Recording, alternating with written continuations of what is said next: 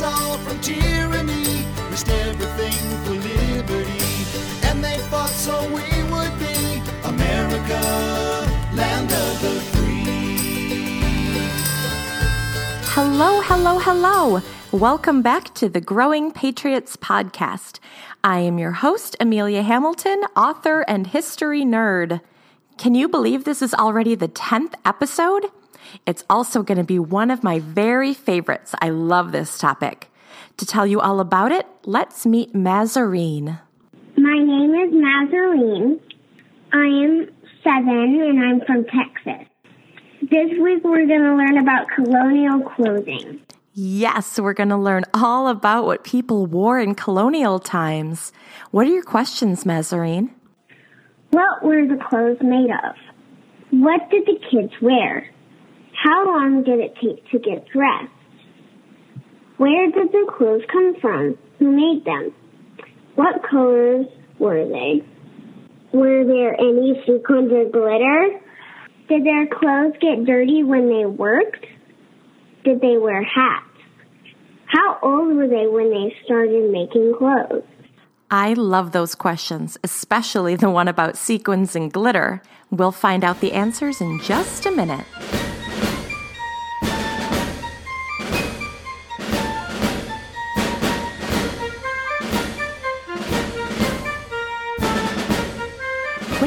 Suppose other th- people thought about colonial clothes? Do you think people from England thought that we looked fancy in America? Or do you think they thought that we dressed pretty plain? Let's hear from someone named Reverend Boucher.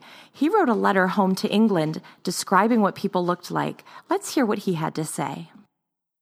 Hi, my name is Josh, and I am from Texas. In the late 1720s, the Reverend Jonathan Butcher described Virginians by saying Solomon in all his glory was not arrayed in one of these. I assure you, Miss James, the common planter's daughters here go every day in finer cloths than I have ever seen content you for a summer Sunday. You thought, homely creatures as you are, my satin waistcoat was a fine best. Lord help you, I'm nothing amongst the lace enlaced fellows that are there.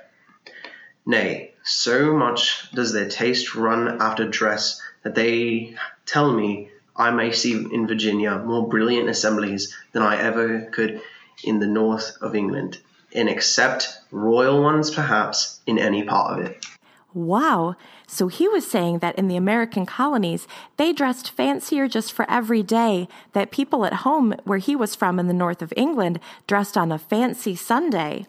So even though American might have been a colony in the 1720s when he wrote that letter, they still cared about fashion.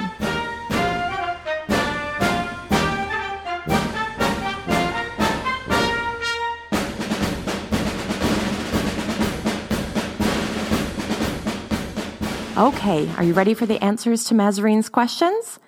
We have got a great guest this week. It's Neal Hurst, and he is the Associate Curator of Costumes and Textiles with the Colonial Williamsburg Foundation. That means he is an expert on colonial clothes, and we are so lucky to have him today. Not only is he an expert in colonial clothes because he's studied them, but he even dresses in colonial clothes every day just to go to work. Let's jump in and get those answers from the expert. So her first question was, what were clothes made of in the colonial era? That's a great question. Um, clothes in, in the colonial area during the era during the 18th century were made out of a variety of, of different things. Um, it's all natural fibers, so linen, of course, which is coming from flax, the plant, uh, cotton, wool uh, from the back of sheep, um, silk. Um, you do see quite a bit of hemp being used in clothing. Uh, and for a little bit more workaday clothing, you find quite a bit of leather being used uh, as well. Okay. Um, and what did kids wear? Well, kids wear um, a, a lot of different things, but generally um, speaking, when, when they're first born, children um, are, are wearing sort of um, the same thing. And so both boys and girls would, would have been dressed in petticoats or skirts. Um, and this um, is, is really done for, for ease of the parents, um, you know, for changing all those diapers and, uh, and dirty clouts. Um, it's, it's a lot easier to change them uh, underneath a, uh, a loose petticoat than, let's say, for the boys, a pair of breeches. But both boys and girls will wear um, their petticoats, and of course, they'll also wear stays, uh, which is a, a boned bodice um, that both boys and girls will wear about the time they're they're starting to walk to help train them with their posture. Um, now, girls will continue wearing their stays and their petticoats for for the rest of their lives, while um, young boys generally leave off their their petticoats and stays about the time they're fully potty trained. So, you know, let's say three or four. Um, so leave them off, and then they will go into sort of um, smaller versions, uh, or almost miniature versions of um, dad's breeches, waistcoat, and coat. Okay, interesting. Um, how long would it take someone to get dressed? Um, getting dressed, let's say in the morning, um, really wouldn't take somebody much longer than it does actually today in the 21st century. Now, there's some different layers, but um, myself, after uh, getting dressed in 18th century clothing for almost seven years, um, it, I was pretty quick at it. But um, you know, maybe just a few minutes longer than, than the average person does today in the 21st century. For the men, there's quite a few more buttons you have to deal with, uh, and for the ladies, you know, situating the stays and getting them tied on, uh, and then pinning the gown down the center front, you know, might take a little bit longer. But you know, when you do something like this every single day, um, you get pretty quick at it. Hmm, I always thought it would be a lot longer. That's an interesting, something new for me to learn too. So, where would people get their clothes, um, and you know who would make them? The folks who are making clothing in the period um, um, are a couple couple different places. Uh, generally, for for uh, men and boys, they're generally seeing what's known as a tailor, uh, and the tailor is going to be making clothing uh, by by measuring the body. And so, the tailor will take a, a piece of paper and, and take measurements off the body. Uh, and then he will make a flat pattern, um, which is laid out or drawn directly onto the fabric that the customers then provided. The tailor then cuts it out and then he sews it together. But the, the big thing here to keep in mind is that the tailor um, is going to start from three dimensional form, uh, the human body, uh, and then go flat and then bring it back up into three dimension. And this is mostly done for men's clothing, and a few women's garments are done this way, but uh, the vast majority of women's clothing is made by another trade called the mantua maker. And the mantua maker is your dressmaker or gown maker. And she is typically working by taking lengths of, of, fabric and placing it directly on the woman's body, where it's sort of pleated, pinned, tucked, taken off, and then sewn together. Um, so a very sort of different way uh, of making clothing. Uh, but this is aided by the fact that, that women wear stays. And the stays are sort of putting the lady's body in its most perfect form.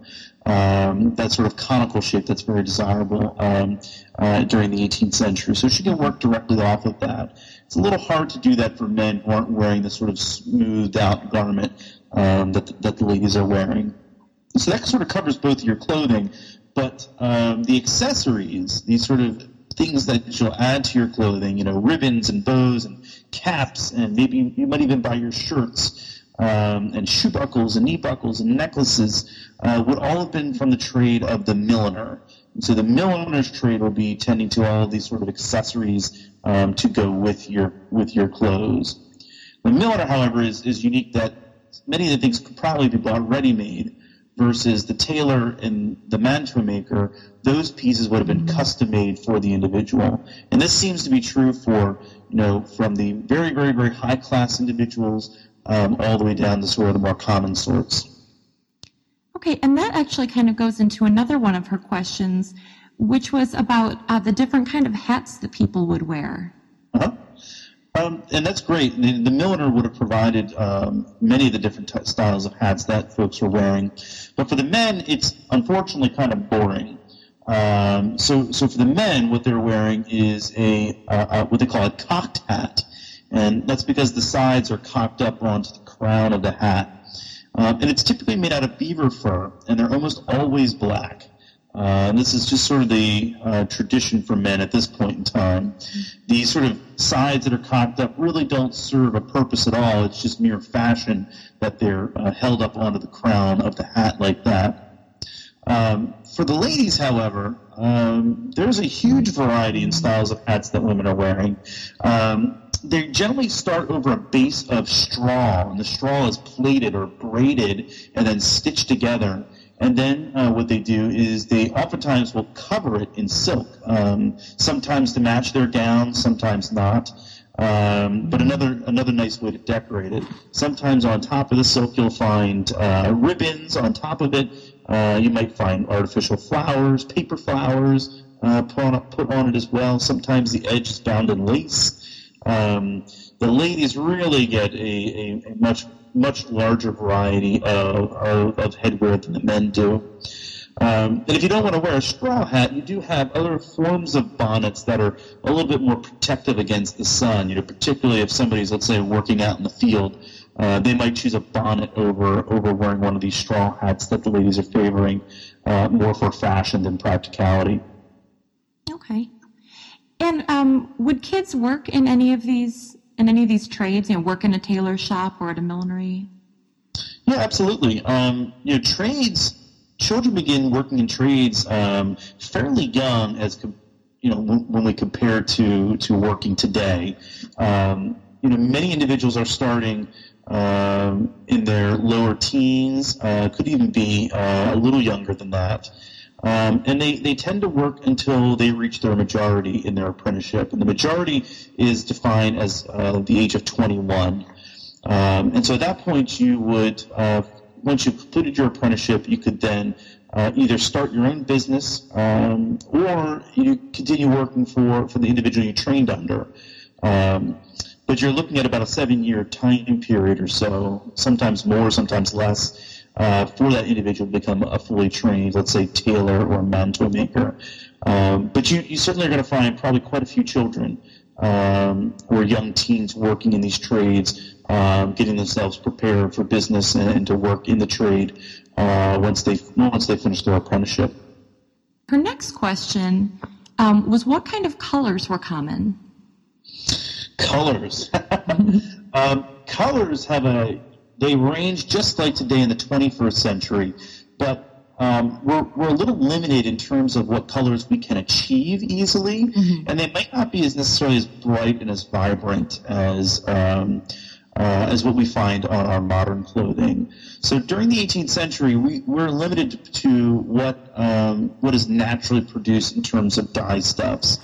Um, so, for example, indigo will get us some very brilliant blues. Um, they're using fustic to, uh, which is another plant, to uh, produce yellows. Um, and so there's a, a huge range of, of color that uh, is is, available. Madder is another one.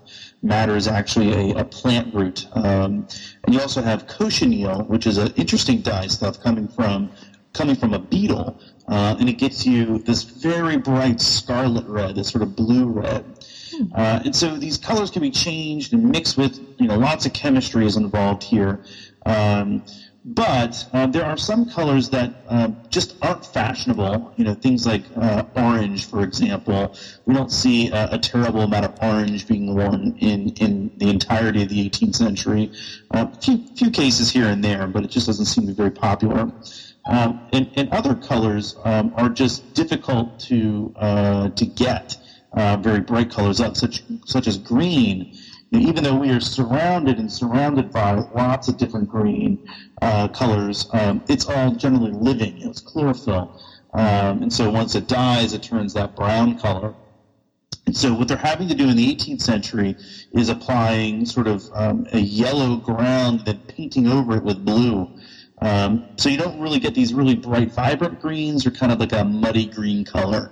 Um, so the colors can be a little difficult, uh, but they are all natural. Uh, there's no synthetic dyes um, that like we have today in the 21st century to get some of these really, really beautiful colors that we have. Interesting. Okay, her next question was my personal favorite. Did in the 18th century were there sequins or glitter? sequins or glitter.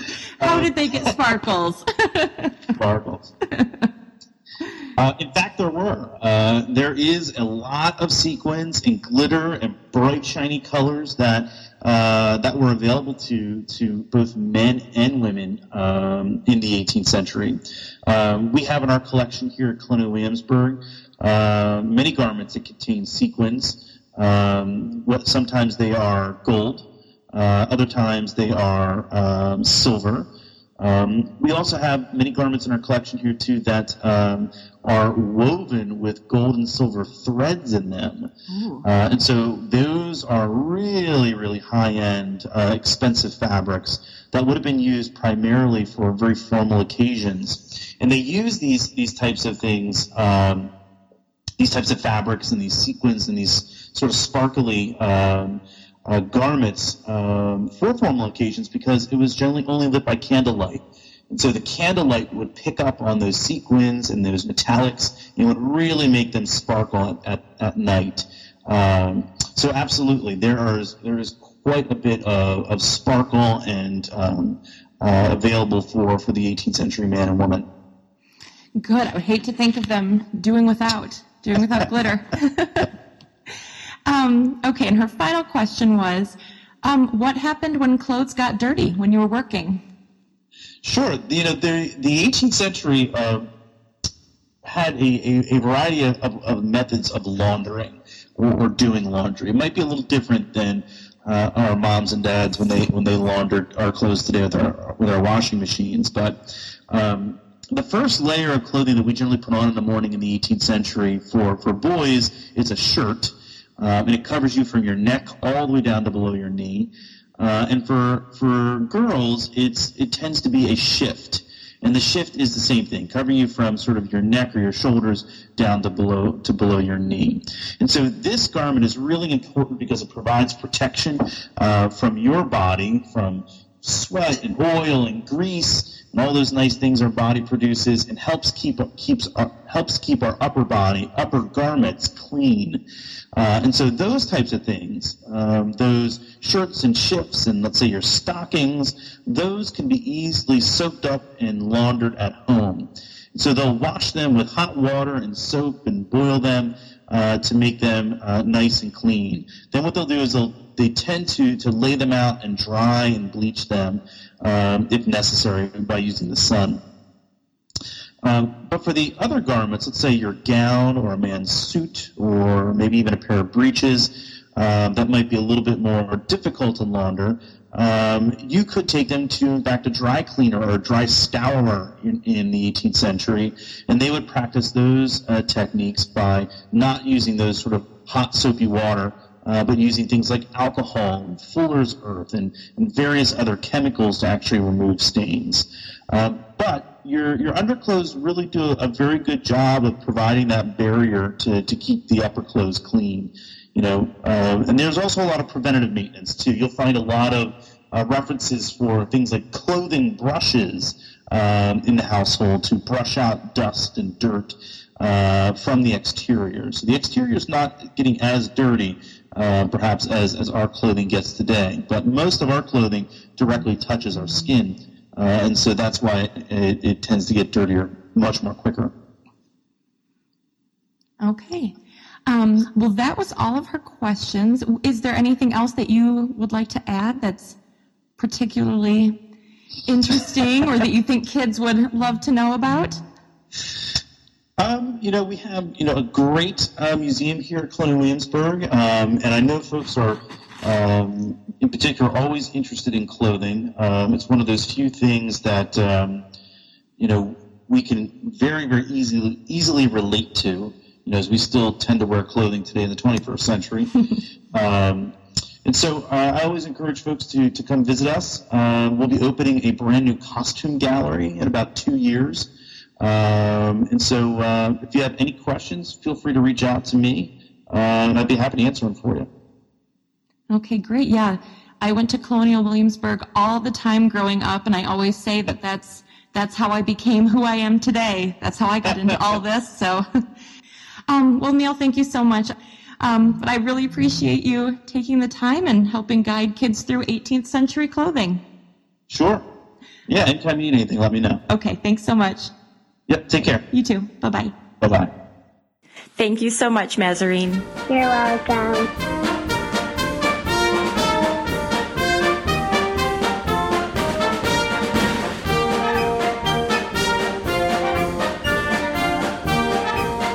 Maybe I just really like clothes, but I thought this was one of the most fun episodes ever. Let's talk a little bit more about what we learned. Colonial clothes had to be made out of natural things. So they were made out of things like linen, cotton, wool, silk, hemp, or leather. Babies all wore petticoats when they were born because it was kind of easier to change diapers and things. And they also all wore stays, which were like boned bodices, and that helped them with posture. Girls had to keep on wearing those petticoats and stays forever, while boys got to move on to breeches, which were like pants, and waistcoats, which were like vests, and coats when they were potty trained. I thought that getting dressed would have taken forever in the colonial times, but Neal said it really just takes a few minutes longer.